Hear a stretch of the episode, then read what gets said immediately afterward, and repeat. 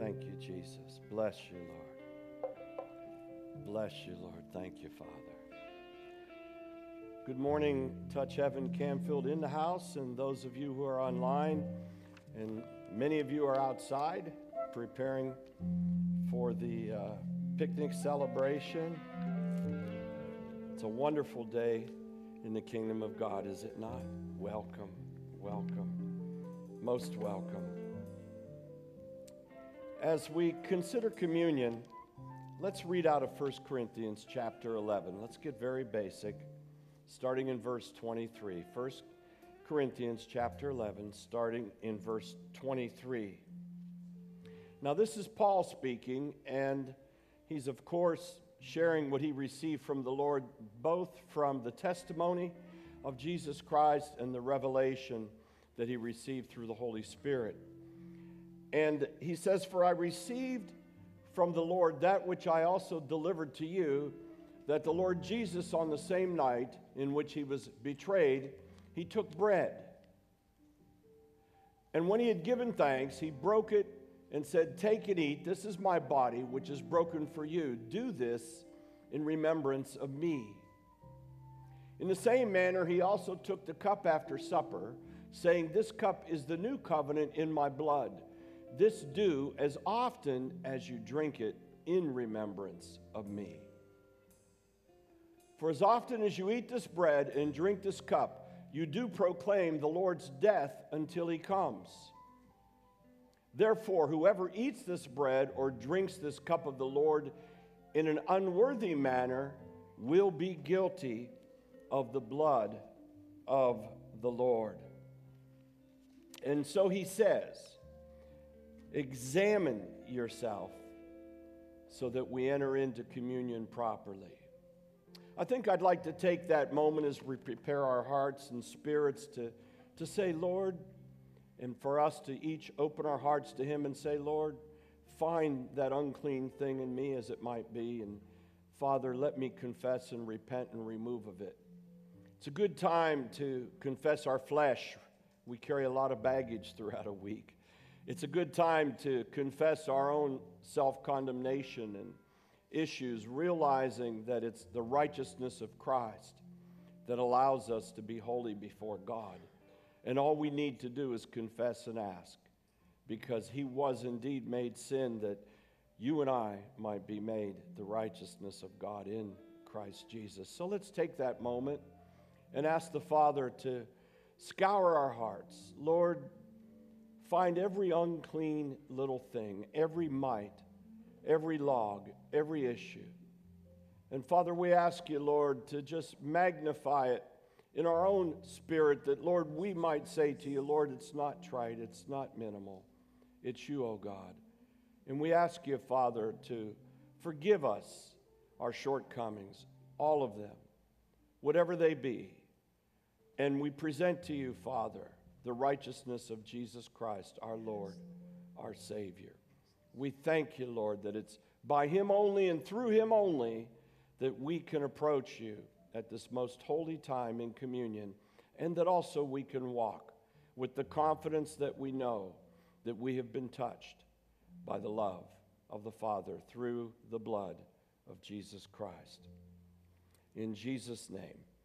I want to talk, first of all, about the bread. Now, in a typical Seder, it's called a matzah, and you've seen it. Uh, you can get it in nice boxes in the store or at the deli, and it has little lines that are put through it, and there's all kind of stories and things and fables and testimonies that go with that. The bottom line is, is that it had to be made to be taken with the Israelites uh, from their departure in Exodus, as we understand, from Egypt, and they had to go in haste, and this bread had to last. But it only lasted until they were in the desert place, free and delivered, and then something very amazing happened. It was manna from heaven. The Lord delivered bread from heaven, a very wondrous bread. To this day, we wonder what it might have been. All we know is that between that bread that they received and the water that the Lord gave them, it was enough to sustain them for everything. You talk about a power pill, if there is such a thing. Everything was in there, every nutrient, every carbohydrate, every protein, whatever the body required. Some of you learning recently sodium and potassium and things. Whatever the body required, it was there in that little piece of manna that came. And it had instructions. And the instructions were that it came fresh every morning, just like Jesus. To pick it up in the morning, but don't take more than you could use that day because faithfully you had to trust that fresh manna would come in the morning. And if they tried to keep the manna, it would begin to fail and it would begin to smell, and it didn't have what it required for them for that day. So it required something that was both spiritual and physical. Spiritual in the sense that, yes, it's coming tomorrow, and that this is from heaven, and so if it's from heaven, it must be the best. Physical, that you had to make an effort to go collect it and eat it. And then you had to have discipline and be obedient and not try to take more in case maybe there wasn't something in the morning or you were concerned that there would be an outburst of rain or how about a flock of devouring birds that would steal your manna. Whatever the thoughts there were that would come in that would begin to stray the people from fresh manna. Well, Christ comes on the scene. And I want to read from John chapter 6 verse 47, if we will, please. John chapter 6, verse 47. In it, he writes, Most assuredly I say to you, he who believes in me has everlasting life.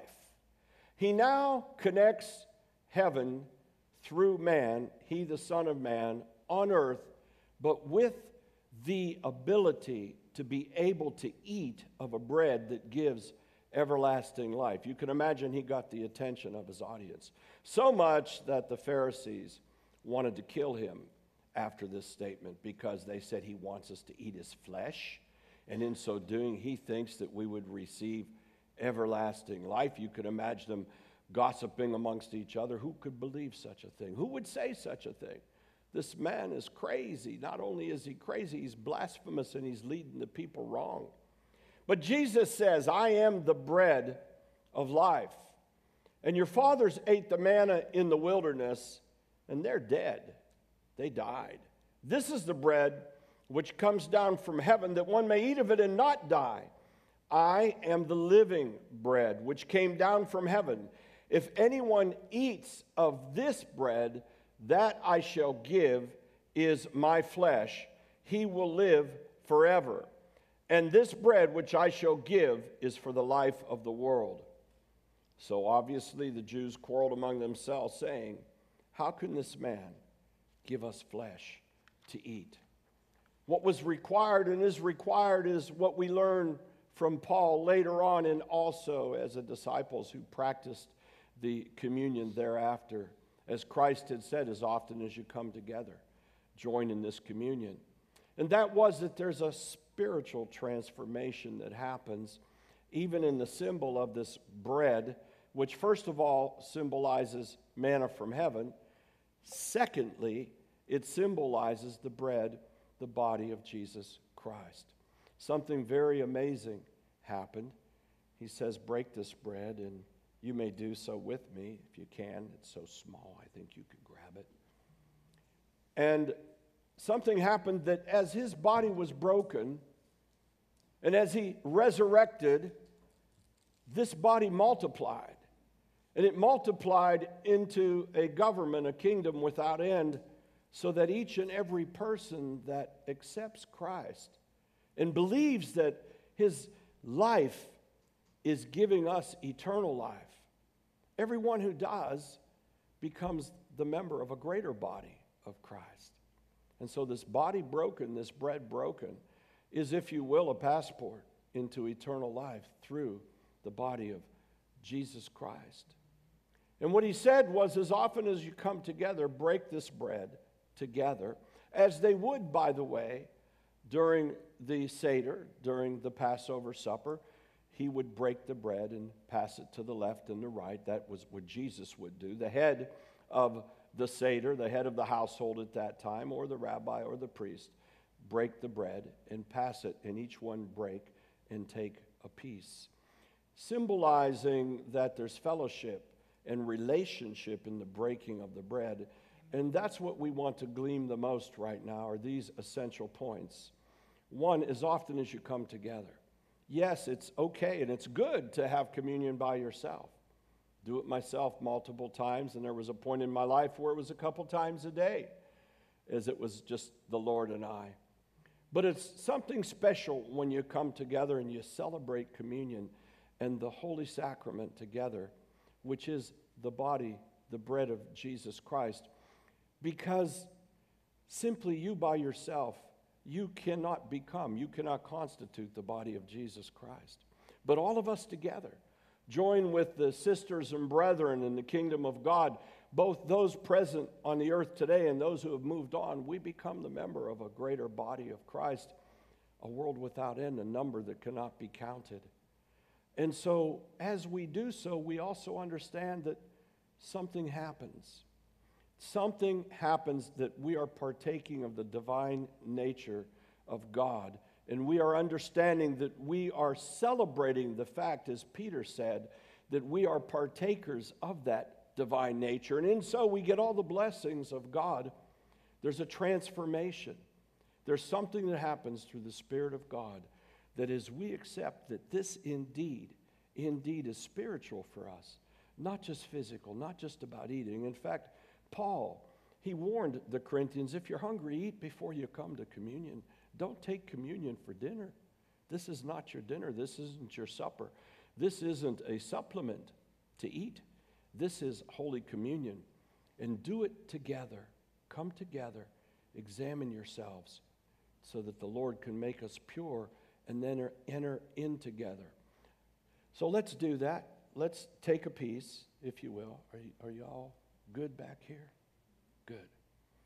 And if we will, let's just ask the Lord now, Father, in the name of Jesus, we thank you that we've come to celebrate the bread, the body, the eternal life of Jesus Christ. And we enter in together now, celebrating, Father, that we have eternal life and that this bread, this body of Christ, which we celebrate all the times that we wish to come together and celebrate you, means the same thing for us. It means, Lord, that you've gifted us with blessings of healing. You've gifted us with blessings of deliverance. You've gifted us with blessings of restoration. Countless promises that we cannot number. All the blessings of heaven have come to earth in Jesus Christ. And now we celebrate, Father, that you continue to pour them out. And we thank you, Jesus, that you offered yourself up for us, that your body was broken on the cross for us, and that now we come together as your holy body, your righteous body here on earth and in heaven. In Jesus' name, let us take.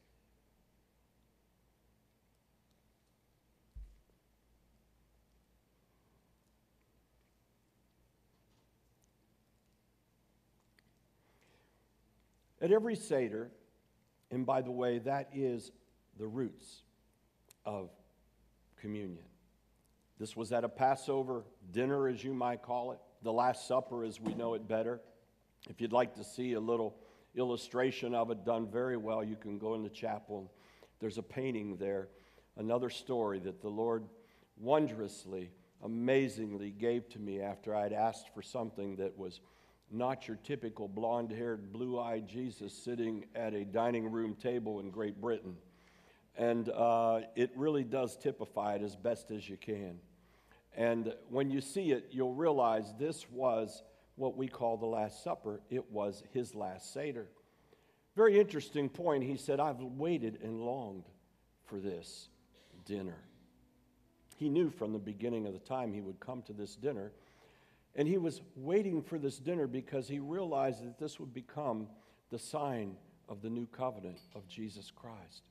So he announces to his disciples, I've been waiting so long for the supper, knowing that right after that, it starts all the events that bring him to the horrible death of the cross, and even worse, becoming the Lamb of God taking the sins of the world himself. And he goes through the four cups, well, really, three of them.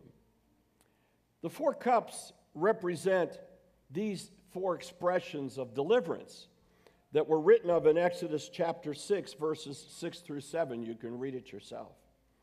One, he says, I will bring out. Two, he says, I will deliver. Three, he says, I will redeem. And finally, he says, I will take. So the first cup comes after various parts of the ceremonial dinner. And as they raised each cup, the first cup would be an acknowledgement of what happened for the Israelites that God brought out the Exodus from Israel.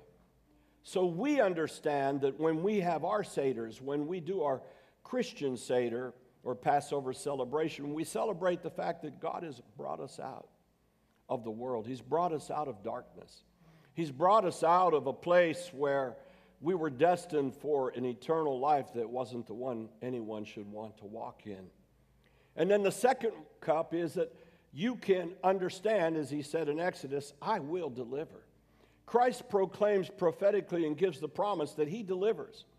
Christ delivers. That should be a great consolation for many today who are even wondering and thinking about loved ones, children, husbands, spouses, grandparents, aunts, uncles, relationships, friends.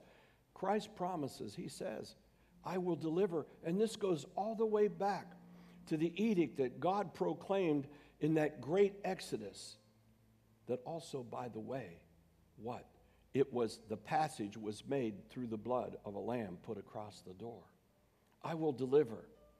Then the third cup, I will redeem. The Redeemer. This is the cup that Jesus lifted. The one that they said was at the end of the supper, and I'll explain that in a moment. And he lifted this cup and he presented it to his disciples. And he said, Drink of this cup. This is my blood, which I shed for you. They understood this was the moment. This was the time that was prophetic, both for Israel and, and it's called a messianic moment. This was the moment when potentially a Messiah would come to redeem his people again. Some believed that he was coming soon to get them out of the grasp of a cruel Roman occupation. But Christ said, This is my blood. Take and drink of this. The Redeemer is come. He also said something very, very strange, but now we understand it. He said, I will not drink again of a cup, this cup, any cup, with you until that time in heaven when you're with me at that marriage supper. That supper that we read about in the book of Revelation, the marriage of the Lamb of God, when the body of Christ is united with the Son of God, the Lamb of God, the Redeemer can you imagine when he drinks that cup? And do you know what that fourth cup is? I will take. I will take you out, and you will be with me. What he's talking about is that you will no longer, all of us, everybody will be that believes in Jesus Christ in the kingdom eternally, forever, forevermore. These four cups also, some say, represent, and it's the Vilna Gaon it says it represents four worlds. The first world is this world, the second one is the messianic world, the third world, or the messianic age, is the world of the revival of the dead. The dead shall walk and live. And the fourth is the world to come. I will take. We will celebrate eternal life together in the heavenly places. I would like us to declare in these four cups. I want us to focus on the cup of redemption, the third cup. The fourth cup is actually sometimes called the cup of consumption. And many believe that this was the cup that Christ cried about on the cross when he said, Father, lift this cup for me on his way to the cross in the garden. Lift this cup for me, if you will. Nevertheless, I will drink it. It was the cup of wrath, the cup of the sins of the world, the cup of of his own sacrifice of his entire being, including his soul. For the soul that sins must die. And it tells us his soul was made a trespass offering that we might live. That was the cup of wrath. There's some that say there will be a fifth cup. I don't know about that one. I don't see it or read it anywhere. And they think that that is the cup that's spoken of in Revelation. That I do not know. But I do know he said, I will not drink of this cup, this third cup, this cup that I celebrate with you, this cup of the Seder, until we are together again. Now, before we take of this cup, what might that mean? Let us just consider a moment. Might that mean that as the body of Christ, those called together in a celebration of the communion of Jesus, both the bread, the body, both the wine, the blood, that we're the priests that we like to say we are here on earth. God has turned us into priests and kings, has He not? And a priestly celebration is to do sacrifice, and not only to do sacrifice, but to offer up to the Lord that which we have. If we were living in the days of the legalism of the law, we would bring our lamb in and we would make sure that that lamb was properly prepared, and we would offer that lamb and put the blood on the altar. And we would also have our matzah with us and the bread offering, the meal offering that the priest alone would take, and then offer on the altar of God as a sweet incense. So, what he has said to us, he has made us to be priests and kings, and as priests, one of our priestly rights, one of our priestly obligations, because Jesus says, as often as you come together and have that heart, remind and remember me, take together, is that ability, that capacity to offer communion unto Christ. It's not just us having a symbol, it's not us just wanting to receive the blessings of the communion, but it's literally offering unto Him and saying, Lord Jesus, we are the priests that you've lifted us up to be. And we celebrate the blood, your blood of Jesus Christ, the blood that takes away the sins of the world. We are the priests unto the world. You are the priests unto the world. A telephone pole isn't going to save anybody. A donkey's not going to blurt out. A chicken's not going to talk. A soothsayer isn't going to have an answer. A psychiatrist doesn't know. All the counseling in the world won't get anybody to the place where the blood, the blood does what he promised to do. And so we thank him for that.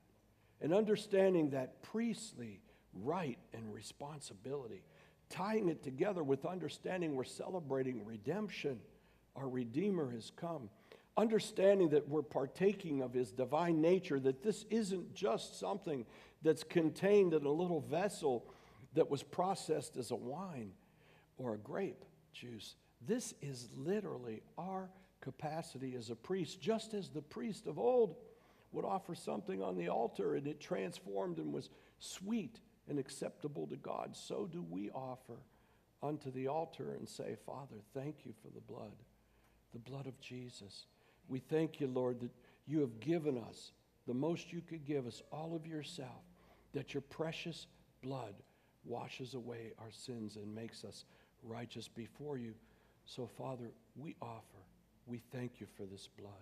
We offer ourselves to you, Lord. It's all we have, it's all you ask for. It's nothing else that you need. You gave your only begotten Son because you loved us so much. And Jesus, you willingly went to the cross, descended into hell, and ascended again, giving us new birth, new life, and the blood covenant. So we celebrate. We offer to you as priests, Lord, as children. We say, Abba, Daddy, Jesus, our Redeemer. Let us take.